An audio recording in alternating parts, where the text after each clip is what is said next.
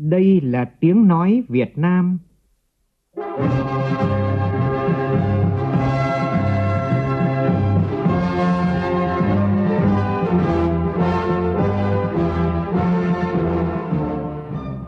là tiếng nói Việt Nam, phát thanh từ Hà Nội, thủ đô nước Cộng hòa xã hội chủ nghĩa Việt Nam.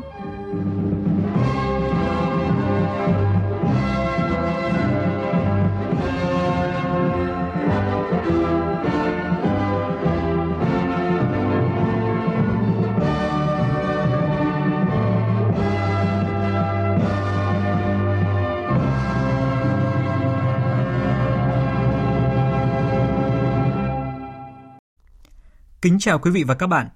Mời quý vị nghe chương trình Thời sự sáng của Đài Tiếng Nói Việt Nam. Hôm nay là thứ ba ngày 20 tháng 4, tức ngày 9 tháng 3 năm Tân Sửu. Chương trình có những nội dung chính sau đây.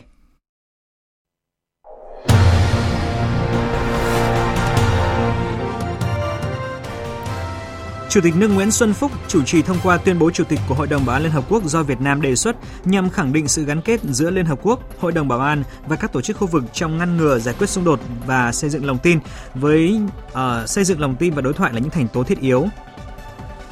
Thủ tướng Chính phủ yêu cầu các địa phương thực hiện các giải pháp nghiêm cấm việc trục lợi, nâng giá vật liệu xây dựng phục vụ dự án cao tốc Bắc Nam. Phòng Thương mại và Công nghiệp Việt Nam hôm nay công bố báo cáo chương trình cải cách môi trường kinh doanh Việt Nam. Trong phần tin thế giới, đồng chí Miguel Díaz-Canel được bầu giữ chức vụ bí thư thứ nhất Ban chấp hành Trung ương Đảng Cộng sản Cuba. Liên minh châu Âu chỉ trích Nga dồn hơn 150.000 quân về biên giới với Ukraine giữa lúc căng thẳng giữa EU và Nga leo thang trong một loạt các vấn đề.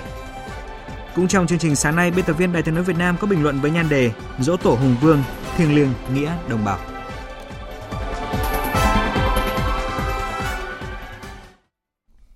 Bây giờ là nội dung chi tiết. Thưa quý vị, tối qua từ Hà Nội, với vai trò Chủ tịch Hội đồng Bảo an Liên Hợp Quốc, Chủ tịch nước Nguyễn Xuân Phúc chủ trì phiên thảo luận cấp cao mở bằng hình thức trực tuyến với chủ đề tăng cường hợp tác giữa Liên Hợp Quốc và các tổ chức khu vực trong thúc đẩy xây dựng lòng tin và đối thoại trong ngăn ngừa giải quyết xung đột. Một số diễn giả chính của phiên thảo luận là Tổng thư ký Liên Hợp Quốc Antonio Guterres, Bộ trưởng Ngoại giao Brunei, nước Chủ tịch ASEAN, Cao ủy Liên minh châu Âu về chính sách đối ngoại và Chủ tịch Ủy ban châu Phi, nguyên Tổng thư ký Liên Hợp Quốc Ban Ki-moon. Sự kiện có sự tham dự của 22 lãnh đạo và nguyên thủ các nước thành viên Liên Hợp Quốc tham dự. Phản ánh của phóng viên Vũ Dũng. Phát biểu thảo luận, Chủ tịch nước Nguyễn Xuân Phúc nêu rõ là thành viên tích cực và trách nhiệm của cộng đồng quốc tế, Việt Nam nỗ lực hết mình để đóng góp vào nỗ lực chung, thúc đẩy mạnh mẽ chủ nghĩa đa phương, đề cao việc tuân thủ hiến trương Liên Hợp Quốc và luật pháp quốc tế, đẩy mạnh ngăn ngừa và giải quyết xung đột, phát huy vai trò của tổ chức khu vực trong duy trì ổn định an ninh khu vực và quốc tế. Là một thành viên tích cực của ASEAN và vừa hoàn thành tốt nhiệm vụ năm Chủ tịch ASEAN 2020, Việt Nam tự hào trước sự lớn mạnh của ASEAN trong việc xây dựng một khu vực của hòa bình và hợp tác, lòng tin và đối ngoại và đang xây dựng cộng đồng gắn kết và chủ động thích ứng, hướng tới mục tiêu xây dựng một cấu trúc khu vực mở, minh bạch, bao trùm và dựa trên luật lệ. ASEAN đã thiết lập quan hệ đối tác với Liên Hợp Quốc và xây dựng nhiều cơ chế, diễn đàn đối thoại chính trị, an ninh với các nước. Trong đó có 5 nước ủy viên thường trực Hội đồng Bảo an. Với ưu tiên là thúc đẩy xây dựng lòng tin và đối thoại, ASEAN đang cùng Trung Quốc nỗ lực đàm phán xây dựng Bộ Quy tắc ứng xử ở Biển Đông COC để góp phần duy trì hòa bình, ổn định, an ninh và an toàn hàng hải ở Biển Đông. ASEAN cũng đang phát huy vai trò trung tâm trong tìm kiếm giải pháp thỏa đáng giúp Myanmar sớm ổn định tình hình, thông qua đối thoại và hòa giải. Và ngày 24 tháng 4 tới, các nhà lãnh đạo của ASEAN sẽ có phiên họp cấp cao để cùng thảo luận, trao đổi về vấn đề quan trọng này. Nêu bối cảnh thế giới hiện nay, Chủ tịch nước Nguyễn Xuân Phúc cho rằng Trong năm năm qua, xung đột đã cướp đi gần nửa triệu sinh mạng trên toàn cầu. Riêng năm 2020, thế giới đã ghi nhận 20 triệu người tị nạn, hơn 50 triệu người mất nơi cư trú do xung đột và gần 170 triệu người cần hỗ trợ nhân đạo. Đây chính là những người đang bị bỏ lại phía sau, đòi hỏi trách nhiệm của Hội đồng Bảo an của chúng ta. Các thách thức to lớn cho đại dịch COVID-19, thiên tai, biến đổi khí hậu, khắc nghiệt hay các cuộc xung đột, tranh chấp biên giới, lãnh thổ, cọ sát, cạnh tranh địa chiến lược, đòi hỏi phải tăng cường đoàn kết quốc tế hơn bao giờ hết. Song nghịch lý là lòng tin của chúng ta vào nhau và vào các thể chế đa phương lại có phần lung lay, rất cần có sự củng cố, gắn kết, trong đó có việc tăng cường quan hệ hợp tác giữa Liên Hiệp Quốc, Hội đồng Bảo an và các tổ chức khu vực trong nỗ lực chung nhằm ngăn ngừa và giải quyết xung đột thông qua đối thoại và xây dựng lòng tin. Theo Chủ tịch nước Nguyễn Xuân Phúc, cần hợp tác giữa Hội đồng Bảo an và các tổ chức khu vực đi vào chiều sâu với các khuôn khổ đối thoại, hợp tác, cơ chế cảnh báo sớm các bất ổn. Hội đồng Bảo an cần tiếp tục ghi nhận, tôn trọng quan điểm, vai trò và đóng góp của các tổ chức khu vực, tích hợp vào nhiệm vụ của các phái bộ Liên Hợp Quốc, các chiến lược về ngăn ngừa, giải quyết xung đột, thông qua đối thoại và xây dựng lòng tin, và tạo điều kiện thuận lợi cho các tổ chức khu vực phát huy vai trò trung tâm. Đáp lại điều ấy, các tổ chức khu vực cần phát huy mạnh mẽ hơn nữa vai trò chủ động, dẫn dắt trong ngăn ngừa và giải quyết xung đột trên cơ sở pháp luật quốc tế và hiến trương Liên Hợp Quốc. Theo Chủ tịch nước, điều này chỉ có thể đạt được nếu mỗi quốc gia thành viên đều có lòng tin chiến lược vào nhau và có ý chí chính trị chung. Vinh dự lần thứ hai làm Chủ tịch luân phiên của Hội đồng Bảo an Liên Hợp Quốc trong nhiệm kỳ này. Chủ tịch nước nhấn mạnh Việt Nam sẽ nỗ lực hết mình để thúc đẩy hợp tác giữa Liên Hợp Quốc và các tổ chức khu vực, trong đó có ASEAN, lên tầm cao mới vì hòa bình, an ninh và phát triển trên thế giới. Thưa quý vị, tăng cường hợp tác giữa các khu vực, các quốc gia, các tổ chức quốc tế sẽ thúc đẩy giải quyết các thách thức toàn cầu, giảm thiểu nguy cơ xung đột và tăng cường đối thoại, xây dựng lòng tin. Đó cũng là thông điệp mà các nhà lãnh đạo toàn cầu, các đại diện chính phủ, các tổ chức quốc tế đưa ra tại phiên thảo luận vừa nêu. Phóng viên Hồ Điệp phản ánh. Sau khi Chủ tịch nước Nguyễn Xuân Phúc tuyên bố khai mạc, đã có 7 diễn giả chính được mời phát biểu. Cùng với đó là 15 bài phát biểu quan trọng khác của đại diện các quốc gia, các chính phủ.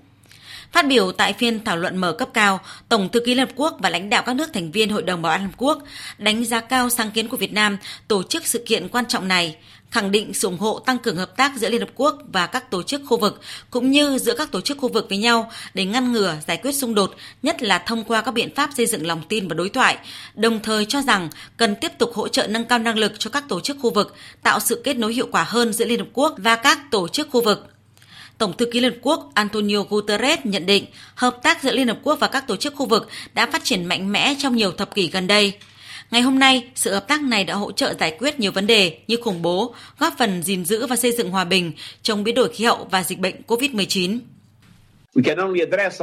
Tôi xin nhấn mạnh rằng những khó khăn, thử thách hiện đang diễn ra trên thế giới, bao gồm cả các vấn đề do dịch bệnh COVID-19 gây ra, chỉ có thể giải quyết được khi mà các nước cùng đồng lòng chung tay hợp tác. Trong phát biểu của mình, nguyên Tổng thư ký Liên Hợp Quốc ông Ban Ki-moon nhận định cộng đồng quốc tế đang đối mặt với nhiều thách thức lớn, đó là chiến tranh, xung đột, đói nghèo, dịch bệnh, biến đổi khí hậu. Theo ông Ban Ki-moon, trong bối cảnh đại dịch COVID-19 tiếp tục diễn biến phức tạp, điều quan trọng hơn bao giờ hết là chúng ta cần đưa ra các giải pháp đa phương cho những vấn đề mà thế giới đang phải đối mặt. Khi các xung đột tiếp tục nổi lên và diễn biến phức tạp, không một quốc gia nào, một tổ chức nào kể cả Liên Hợp Quốc có thể đơn phương đối phó, mà hợp tác chính là chìa khóa để ngăn ngừa và giải quyết xung đột cũng như các thách thức đặt ra. Tôi tin rằng cuộc họp hôm nay diễn ra vô cùng đúng thời điểm để Liên Hợp Quốc và các đối tác trong khu vực có thể hợp tác và đưa ra các hành động quyết đoán nhằm ngăn chặn tình trạng bạo lực đang diễn ra ở Myanmar. Nhiệm vụ phía trước rất khó khăn, đòi hỏi phải có sự nỗ lực của tập thể, có sự phối hợp của Liên Hợp Quốc, ASEAN và các tổ chức khu vực để ngăn chặn, khôi phục lại nền hòa bình và dân chủ ở quốc gia này. Ở một góc nhìn khác, Thủ tướng Sanh Veng Song và Grenadine, Bộ trưởng Ngoại giao Trung Quốc ông Vương Nghị, Bộ trưởng Ngoại giao Ấn Độ ông Jai Khanka Bộ trưởng Ngoại giao Ireland Simon Coveney nêu bật những khó khăn mà các quốc gia đang phải đối mặt hiện nay, đặc biệt là những thách thức về thiên tai dịch bệnh, đòi hỏi phải có một cơ chế hợp tác thực chất hơn, hiệu quả hơn và chia sẻ thông tin lẫn nhau. Trong đó, yếu tố con người phải được coi là trung tâm. Bộ trưởng Bộ Ngoại giao Trung Quốc ông Vương Nghị cho biết. Tôi cho rằng là hợp tác đa phương sẽ giúp chúng ta đối phó và ngăn chặn hiệu quả đại dịch COVID-19 và các thách thức an ninh truyền thống và phi truyền thống. Tôi chia sẻ quan điểm chúng ta cần duy trì hòa bình dựa trên cơ sở thúc đẩy hợp tác rộng mở và loại bỏ sự khác biệt về các hệ giá trị. Cũng tại phiên thảo luận mở cấp cao, đại diện của Chủ tịch Hội đồng châu Âu Charles Michel và Tổng thư ký Liên đoàn Ả Rập ông Ahmed Abul Gay đã nêu bật một thông điệp chỉ có hợp tác giữa các khu vực, các quốc gia, các tổ chức quốc tế, các châu lục mới có thể thúc đẩy lòng tin và đối thoại.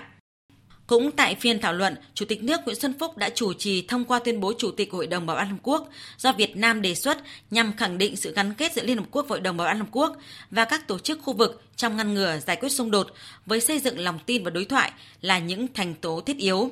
Tuyên bố kêu gọi bảo đảm sự gắn kết và bổ trợ các nỗ lực hợp tác, kêu gọi các tổ chức khu vực phát huy vai trò hỗ trợ, đưa ra khuyến nghị về ngăn ngừa, giải quyết xung đột cho các quốc gia thành viên phù hợp với hiến trương của Liên Hợp Quốc và các thỏa thuận liên quan và đề nghị Tổng thư ký Liên Hợp Quốc đề xuất giải pháp nhằm thúc đẩy các biện pháp xây dựng lòng tin và đối thoại trong thời gian tới. Xin chuyển sang các tin đáng chú ý khác. Sáng nay tại Hà Nội, Phòng Thương mại và Công nghiệp Việt Nam sẽ tổ chức hội thảo công bố báo cáo chương trình cải cách môi trường kinh doanh Việt Nam góc nhìn từ doanh nghiệp. Tin của phóng viên Nguyễn Hằng. Thực hiện nhiệm vụ của chính phủ giao, Phòng Thương mại và Công nghiệp Việt Nam đã xây dựng một báo cáo đánh giá độc lập, phản ánh góc nhìn từ cộng đồng doanh nghiệp về việc thực hiện các nhiệm vụ cải thiện môi trường kinh doanh, hỗ trợ doanh nghiệp của các bộ ngành địa phương. Báo cáo sẽ phản ánh mức độ chuyển biến của môi trường kinh doanh Việt Nam qua cảm nhận của các doanh nghiệp trong năm 2020 và giai đoạn 5 năm qua – đồng thời đưa ra kiến nghị giải pháp cho giai đoạn sắp tới, hướng tới mục tiêu phát triển kinh tế tư nhân và nâng cao năng lực cạnh tranh quốc gia. Trong giai đoạn 2015-2020, xu hướng cải cách điều kiện kinh doanh được thực hiện nhiều chương trình mạnh mẽ và đem lại nhiều thành công, như bãi bỏ hàng nghìn điều kiện kinh doanh trong các thông tư cấp bộ. Tuy nhiên, bên cạnh những kết quả đạt được, hiện các rào cản về điều kiện kinh doanh vẫn còn tồn tại bất cập mâu thuẫn trồng chéo. Khác biệt trong quy định pháp luật vẫn là những rào cản và chưa có phương án, giải pháp hiệu quả để khắc phục điều kiện kinh doanh chứa đựng trong điều kiện kinh doanh. Ông Đậu Anh Tuấn, trưởng ban pháp chế, Phòng Thương mại và Công nghiệp Việt Nam cho biết. Cần phải đổi mới quy trình, tăng cường cái chất lượng xây dựng văn bản pháp luật, giảm trồng chéo, có sự ờ, chuyên nghiệp hơn. Các cơ quan đang cấp phép thì không nên chủ trì trực tiếp quá trình soạn thảo văn bản quy phạm pháp luật. Ban hành văn bản pháp luật có thể tạo ra những cái chi phí thực thi kể cả cho doanh nghiệp, cho xã hội và cho bộ máy rất là lớn. Sao một văn bản pháp luật Ờ, là phải tính toán đầy đủ các chi phí này, à, thúc đẩy cạnh tranh, tăng cường kỷ luật thị trường, thúc đẩy công nghiệp sáng tạo. Theo chúng tôi, một môi trường kinh doanh Việt Nam trong thời gian tới có lẽ phải nâng cấp lên, không chỉ tháo gỡ rào cản nữa mà cần phải tạo ra một cái môi trường kinh doanh minh bạch.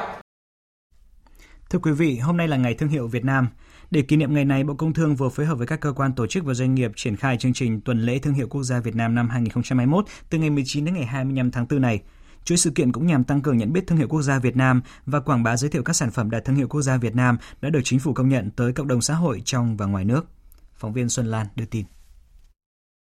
Năm 2020, kinh tế Việt Nam tăng trưởng dương gần 3%. Giá trị thương hiệu quốc gia Việt Nam cũng tăng nhanh nhất thế giới khi tăng tới 29% lên 319 tỷ đô la, đưa Việt Nam lên vị trí thứ 33 trong danh sách 100 thương hiệu quốc gia có giá trị nhất – trong năm 2021, năm đầu tiên thực hiện nghị quyết Đại hội Đảng lần thứ 13 và kế hoạch phát triển kinh tế xã hội 5 năm 2021-2025, chiến lược 10 năm 2021-2030, với tinh thần năng động sáng tạo, cộng đồng doanh nghiệp Việt Nam sẽ tiếp tục vững bước trên con đường xây dựng và bảo vệ thương hiệu, đưa doanh nghiệp Việt Nam ngày càng hội nhập và phát triển. Ông Đỗ Thắng Hải, Thứ trưởng Bộ Công Thương nhấn mạnh. Trong ờ, bối cảnh hiện nay thì ờ, Việt Nam có thể nói là đã hội nhập rất sâu rộng vào nền kinh tế của thế giới và bên cạnh những cái cơ hội mà những cái hiệp định thương mại tự do và Việt Nam đã ký kết và cũng như đang đàm phán với các cái đối tác quốc tế thì cũng có rất nhiều những thách thức cho doanh nghiệp Việt Nam. Chính vì vậy là cái chương trình thương hiệu quốc gia cũng có rất nhiều các cái ý nghĩa và có tác dụng thiết thực và một trong đó ý nghĩa đó tức là giúp cho các cái doanh nghiệp Việt Nam nâng cao được cái sức cạnh tranh của mình ở ngay tại thị trường nội địa cũng như là trên các thị trường mà Việt Nam ờ, đang có cái thế mạnh về xuất khẩu. Để đảm bảo đủ nguồn cung vật liệu xây dựng phục vụ thi công dự án đầu tư xây dựng một số đoạn đường bộ cao tốc trên tuyến Bắc Nam phía Đông giai đoạn 2017-2020, Thủ tướng Chính phủ vừa ký ban hành công văn yêu cầu Bộ Giao thông Vận tải, Bộ Tài nguyên và Môi trường và Chủ tịch Ủy ban nhân dân các tỉnh thành phố Nam Định, Ninh Bình, Thanh Hóa, Nghệ An, Hà Tĩnh, Quảng Trị, Thừa Thiên Huế, Khánh Hòa, Ninh Thuận, Bình Thuận, Đồng Nai, Tiền Giang và Vĩnh Long thực hiện các giải pháp đảm bảo đủ nguồn cung vật liệu xây dựng phục vụ thi công dự án, nghiêm cấm tình trạng trục lợi đầu cơ nâng giá. Nhu cầu sử dụng các loại vật liệu để phục vụ thi công cho toàn dự án với khối lượng rất lớn, khối lượng đắp đất khoảng hơn 60 triệu mét khối, khối lượng đá các loại vào khoảng 21 triệu mét khối và cát các loại vào khoảng 10 triệu mét khối. Về tình hình dịch COVID-19, theo thông tin từ Bộ Y tế, tính từ 18 giờ chiều qua đến 6 giờ sáng nay, nước ta không ghi nhận ca mắc mới. Và thực hiện chỉ đạo của Thủ tướng Chính phủ, Bộ trưởng Bộ Y tế, Bệnh viện Trợ Rẫy vừa cử đội phản ứng nhanh khẩn trương lên đường đi Kiên Giang để hỗ trợ công tác phòng chống dịch COVID-19. Và tại Kiên Giang, một trong những nhiệm vụ quan trọng của đội phản ứng nhanh đó là phối hợp cùng với chính quyền, Bộ Chỉ huy Bộ đội Biên phòng và Ban chỉ đạo phòng chống COVID-19 địa phương khảo sát, phân luồng và xây dựng khẩn cấp hai bệnh viện giã chiến ở thành phố Hà Tiên và thành phố Rạch Giá.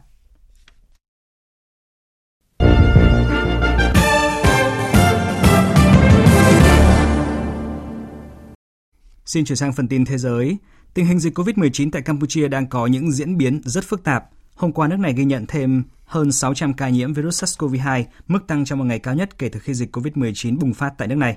Còn tại Ấn Độ, theo tin của phóng viên Phan Tùng thường trú tại đây, chính quyền khu vực thủ đô New Delhi của Ấn Độ đã quyết định áp đặt lệnh phong tỏa trong 6 ngày trong bối cảnh số ca mắc mới theo ngày ghi nhận tăng ở mức cao nhất, gây áp lực cho hệ thống y tế. Đáng chú ý, nước Anh hôm qua đã thêm Ấn Độ vào danh sách đỏ để áp dụng các biện pháp phòng ngừa COVID-19. Điều này có nghĩa là bất kỳ ai không phải là người cư trú tại Vương quốc Anh và Ireland hoặc là công dân Anh đều không thể nhập cảnh vào Anh nếu họ đã ở Ấn Độ trong 10 ngày trước đó. Hôm qua, Tổng giám đốc Tổ chức Y tế Thế giới Tedros Adhanom Ghebreyesus tuyên bố thế giới có những công cụ có thể đưa đại dịch ở viêm đường hô hấp cấp COVID-19 toàn cầu vào tầm kiểm soát trong những tháng tới. Phát biểu họp báo, người đứng đầu WHO nêu rõ, chúng ta có những công cụ để kiểm soát đại dịch trong vài tháng tới nếu chúng ta áp dụng các công cụ này một cách nhất quán và công bằng. Cùng ngày, Ủy ban khẩn cấp của WHO khuyên cáo rằng không cần áp dụng giấy chứng nhận tiêm chủng vaccine như một điều kiện đi lại quốc tế, qua đó duy trì lập trường của WHO về vấn đề đang gây, gây tranh cãi này. Tính đến sáng qua, số ca nhiễm COVID-19 trên toàn cầu đã vượt qua con số 142 triệu người. Chuyển sang các tin đáng chú ý khác. Trang tin điện tử chính thức Cuba Debate của Cuba vừa đưa tin, Ban chấp hành Trung ương Đảng Cộng sản Cuba, gọi tắt là PCC, hôm qua đã bầu đồng chí Miguel Díaz-Canel giữ chức vụ bí thư thứ nhất. Cũng trong ngày làm việc này, đại hội cũng công bố Ban chấp hành Trung ương mới, Bộ Chính trị và Ban bí thư của PCC. Phát biểu trong phiên bế mạc đại hội lần thứ 8 của Đảng Cộng sản Cuba hôm qua, tân bí thư thứ nhất Ban chấp hành Trung ương Đảng Miguel Díaz-Canel khẳng định, Cuba cam kết sẽ tập trung giải quyết những nhiệm vụ thiết yếu cho phát triển bằng những nỗ lực riêng của mình. Ông Díaz-Canel, người cũng đang đồng thời giữ chức Chủ tịch nước Cuba, bày tỏ quyết tâm sản lượng lương thực cần thiết. Bên cạnh việc tiếp tục nhập khẩu một phần, cũng như thúc đẩy phát triển tiềm năng du lịch, đạt hiệu quả trong đầu tư, đối mặt với thách thức về năng lượng, nhu cầu của thị trường trong nước và nâng cao chất lượng dịch vụ cho người dân. Ông thừa nhận kết quả phát triển kinh tế trong 5 năm qua không được như mong đợi và cần khắc phục những thiếu sót đó. Nhưng tin tưởng rằng, bất chấp những khó khăn, nền kinh tế Cuba đạt được những bước tiến nhất định và chứng tỏ tiềm năng. Bên cạnh đó, các chính sách công, sự quản lý hiệu quả của chính phủ cùng sự tham gia của các nhà khoa học và người dân có thể mang lại kết quả khi đối mặt với đại dịch COVID-19. Ông Diaz-Canel tái khẳng định sứ mệnh chính của Đảng là bảo vệ cuộc cách mạng và chủ nghĩa xã hội để tạo ra một thế giới công bằng và bình đẳng hơn. Thưa quý vị, cao ủy phụ trách chính sách đối ngoại và an ninh của Liên minh châu Âu Joseph Borrell hôm qua đã lên tiếng chỉ trích việc Nga dồn hơn 150.000 quân về biên giới với Ukraine giữa lúc căng thẳng giữa EU và Nga leo thang trong một loạt các vấn đề. Phóng viên Quang Dũng, thường trú Đại tiếng nói Việt Nam tại Pháp, theo dõi khu vực Tây Âu đưa tin. Lời chỉ trích được ông Joseph Borrell đưa ra trong cuộc họp báo chiều ngày 19 tháng 4 tại Bruxelles sau khi Ngoại trưởng 27 nước thành viên Liên minh châu Âu có cuộc họp trực tuyến trong ngày để bàn về các diễn biến mới nhất trong quan hệ với Nga.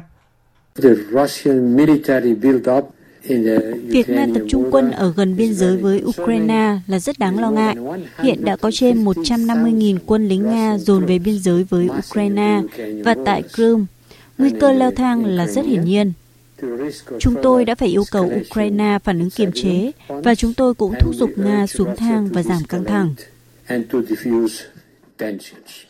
Quan hệ giữa Liên minh châu với Nga trở nên đặc biệt căng thẳng trong vài tuần qua sau khi Ukraine tố cáo Nga đe dọa an ninh khi dồn quân và vũ khí hạng nặng về biên giới giữa Nga và Ukraine. Đáp lại, phía Nga chỉ trích chính quyền Ukraine âm mưu tiến hành các hoạt động quân sự ở khu vực miền đông ly khai của Ukraine. Ngoài ra, Nga cũng cho rằng hành động của mình là để đáp trả các động thái khiêu khích của khối quân sự NATO khi tiến hành các cuộc tập trận quy mô lớn sát biên giới Nga. Bên cạnh căng thẳng vì vấn đề Ukraine, quan hệ giữa Nga và phương Tây cũng nổi sóng vì các diễn biến liên quan đến sức khỏe của nhân vật đối lập Nga Alexei Navalny, người đang thi hành án tù tại Nga. Cuối cùng, việc Nga và quốc gia thành viên của Liên minh châu là Cộng hòa Séc trả đũa ngoại giao lẫn nhau trong hai ngày qua cũng khiến căng thẳng giữa hai bên gia tăng. Phần cuối của chương trình chúng tôi sẽ chuyển đến quý vị một số tin vắn thể thao đáng chú ý. Đôi cử Hoàng Thị Duyên hôm qua đã mang về tấm huy chương duy nhất cho Việt Nam ở hạng 59 kg nữ tại giải vô địch cử tạ châu Á. Trong khi đó, ở nội dung 61 kg của nam thì Thạch Kim Tuấn đã gây thất vọng với 3 lần rơi tạ ở nội dung cử đầy và không được ghi nhận mức tổng cử. Vòng chung kết giải Futsal HD Bank vô địch quốc gia 2021 tiếp tục diễn ra sôi động với hai cặp đấu đầu tiên của lượt năm. Thái Sơn Bắc thể hiện phong độ ấn tượng khi mà đánh bại Savinet Khánh Hòa với tỷ số 3-1. Trong khi đó thì đương kim vô địch Thái Sơn Nam cũng đã có chiến thắng cách biệt 4-0 trước Quảng Nam. Chuyển sang một thông tin à, quốc tế đáng chú ý thể thao đó là sáng nay đã diễn ra trận đấu muộn vòng 32 giải ngoại hạng Anh giữa Leeds United và Liverpool và sau 90 phút tranh tài, hai đội hòa nhau với tỷ số một đều.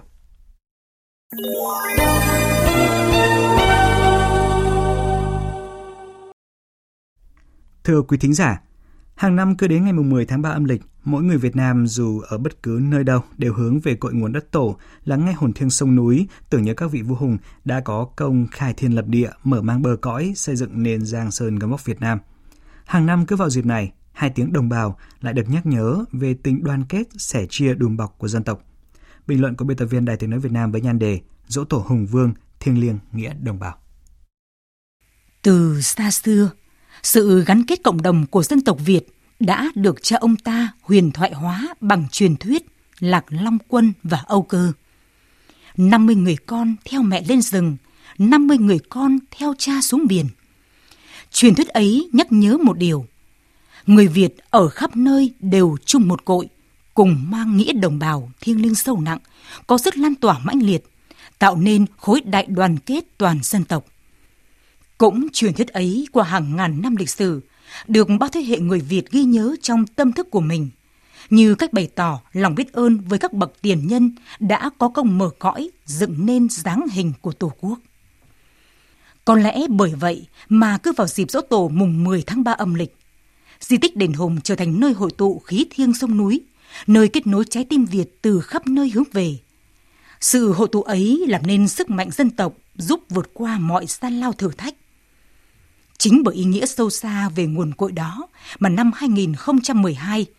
UNESCO đã công nhận tín ngưỡng thờ cúng Hùng Vương là di sản văn hóa phi vật thể đại diện của nhân loại. Di sản ấy không chỉ là lòng thành kính của thế hệ hậu sinh với các bậc tiên tổ, mà là cội nguồn của tinh thần yêu nước dân tộc Việt, giúp hình thành nên lòng tự hào dân tộc. Bởi vậy mà dù trải qua bao thăng trầm suốt hàng nghìn năm dựng nước và giữ nước, lòng yêu nước, tinh thần tự chủ của dân tộc Việt Nam chưa bao giờ tắt, giúp chúng ta vượt qua mọi gian lao thử thách ngặt nghèo nhất của lịch sử. Trong bản tuyên ngôn độc lập khai sinh ra nước Việt Nam Dân Chủ Cộng Hòa năm 1945, Chủ tịch Hồ Chí Minh đã mở bằng lời hiệu triệu hỡi đồng bào cả nước. Một năm sau, trong lời kêu gọi toàn quốc kháng chiến, bác viết Chúng ta thả hy sinh tất cả, chứ nhất định không chịu mất nước, nhất định không chịu làm nô lệ. Hỡi đồng bào, chúng ta phải đứng lên. Từ lời hiệu triệu đó, cả triệu trái tim Việt đã cùng chung sức chung lòng đánh đuổi ngoại bang, giữ yên bờ cõi, xây dựng nước nhà. Nghĩa đồng bào đã trở thành sức mạnh vô song ngay cả trong những tình huống nguy nan nhất. Hơn một năm qua, khi dịch COVID-19 tàn phá hơn 200 quốc gia và vùng lãnh thổ trên thế giới, cướp đi sinh mạng hàng triệu người. Nghĩa đồng bào lại trở thành sức mạnh mềm giúp Việt Nam đi qua sông bão, nâng cao uy tín và vị thế quốc gia trên trường quốc tế. Trong gian khó đã sáng lên tinh thần dân tộc, sức mạnh của tình đoàn kết, sự sẻ chia đùm bọc yêu thương, không chỉ nghĩa đồng bào trong nước mà với cả những quốc gia bạn bè trên thế giới. Những năm gần đây, thiên tai thường xuyên xảy ra dọc dài đất hình chữ S. Năm nào cũng vậy, hàng ngàn người thuộc các lực lượng công an, quân đội, tình nguyện viên luôn có mặt kịp thời để hỗ trợ người dân bị nạn dù phải đối mặt với hiểm nguy. Đó là câu chuyện của tình người, của tình quân dân bền chặt trong gian khó. Tinh thần đại đoàn kết, nghĩa đồng bào còn lan tỏa với hàng ngàn đợt quyên góp ủng hộ, giúp đỡ bà con vùng lũ nhanh chóng ổn định chỗ ở và khắc phục khó khăn trong sản xuất. Không ít nhà nghiên cứu quốc tế đã khẳng định sức mạnh làm nên chiến thắng của Việt Nam trước mọi chông gai thử thách, trước mọi kẻ thù hùng mạnh nhất chính là văn hóa Việt Nam. Trong khó khăn hoạn nạn, bản chất tốt đẹp nhất của con người Việt Nam mới được thể hiện. Đó là thương người như thể thương thân, đồng bào thương nhau như chính người một nhà. Tinh thần ấy càng thêm sáng mãi trong ngày cả nước hướng về tiên tổ. Khi trăm triệu trái tim hướng về một cội, tạo nên sức mạnh vô song, đưa Việt Nam vượt qua khó khăn, phát triển hùng cường và thịnh vượng. Quý thính giả vừa nghe bài bình luận với nhan đề Dỗ tổ Hùng Vương, thiêng liêng nghĩa đồng bào. Dự báo thời tiết Phía Tây Bắc Bộ ngày nắng, riêng khu vực Tây Bắc có nơi nắng nóng, chiều tối và đêm có mưa rào và rông vài nơi, gió nhẹ. Nhiệt độ từ 21 đến 31 độ. Riêng khu Tây Bắc từ 31 đến 34 độ, có nơi trên 35 độ. Phía Đông Bắc Bộ có mưa vài nơi, sáng sớm có sương mù và sương mù nhẹ rải rác, trưa chiều giảm mây trời nắng, gió Đông Nam cấp 2, cấp 3, nhiệt độ từ 22 đến 32 độ. Vùng núi có nơi dưới 21 độ. Các tỉnh từ Thanh Hóa đến Thừa Thiên Huế ngày nắng, vùng núi có nơi nắng nóng, đêm có mưa rào và rông vài nơi. Riêng phía Nam chiều tối có mưa rào và rông rải rác, gió nhẹ, nhiệt độ từ 23 đến 34 độ, có nơi trên 35 độ. Các tỉnh ven biển từ Đà Nẵng đến Bình Thuận, ngày nắng, chiều tối và đêm có mưa rào và rông rải rác, gió đông cấp 2, cấp 3, nhiệt độ từ 24 đến 34 độ. Tây Nguyên, ngày có mưa rào và rông vài nơi, chiều tối và đêm có mưa rào và rông rải rác, cục bộ có mưa vừa mưa to, gió nhẹ, nhiệt độ từ 20 đến 32 độ, có nơi trên 32 độ. Khu vực Nam Bộ, ngày nắng, chiều tối có mưa rào và rông rải rác, đêm có mưa rào và rông vài nơi, gió nhẹ, nhiệt độ từ 24 đến 34 độ. Khu vực Hà Nội có mưa vài nơi, sáng sớm có sương mù nhẹ, trưa chiều giảm mây trời nắng, gió đông nam cấp 2, cấp 3, nhiệt độ từ 23 đến 32 độ. Dự báo thời tiết biển Vịnh Bắc Bộ có mưa vài nơi, gió đông nam cấp 4, cấp 5. Vùng biển từ Quảng Trị, Quảng Ngãi có mưa vài nơi, gió đông nam cấp 3, cấp 4. Khu vực Bắc Biển Đông có mưa rào vài nơi, gió đông bắc cấp 4, cấp 5. Riêng phía đông mạnh cấp 6, có lúc cấp 7, giật cấp 8, biển động mạnh. Khu vực giữa Biển Đông có mưa rào và rông vài nơi, gió đông bắc cấp 4. Riêng phía đông, gió bắc đến tây bắc cấp 4, cấp 5. Khu vực quần đảo Hoàng Sa thuộc thành phố Đà Nẵng có mưa rào vài nơi, gió đông bắc cấp 4, cấp 5. Khu vực Nam Biển Đông và khu vực quần đảo Trường Sa thuộc tỉnh Khánh Hòa có mưa rào và rông vài nơi, gió Tây cấp 3, cấp 4. Vùng biển từ Bình Định đến Ninh Thuận, vùng biển từ Bình Thuận Cà Mau, vùng biển từ Cà Mau đến Kiên Giang và Vịnh Thái Lan có mưa rào và rông rải rác, trong cơn rông có khả năng xảy ra lốc xoáy và gió giật mạnh. Những thông tin thời tiết vừa rồi đã kết thúc chương trình thời sự sáng nay của Đài Tiếng Nói Việt Nam.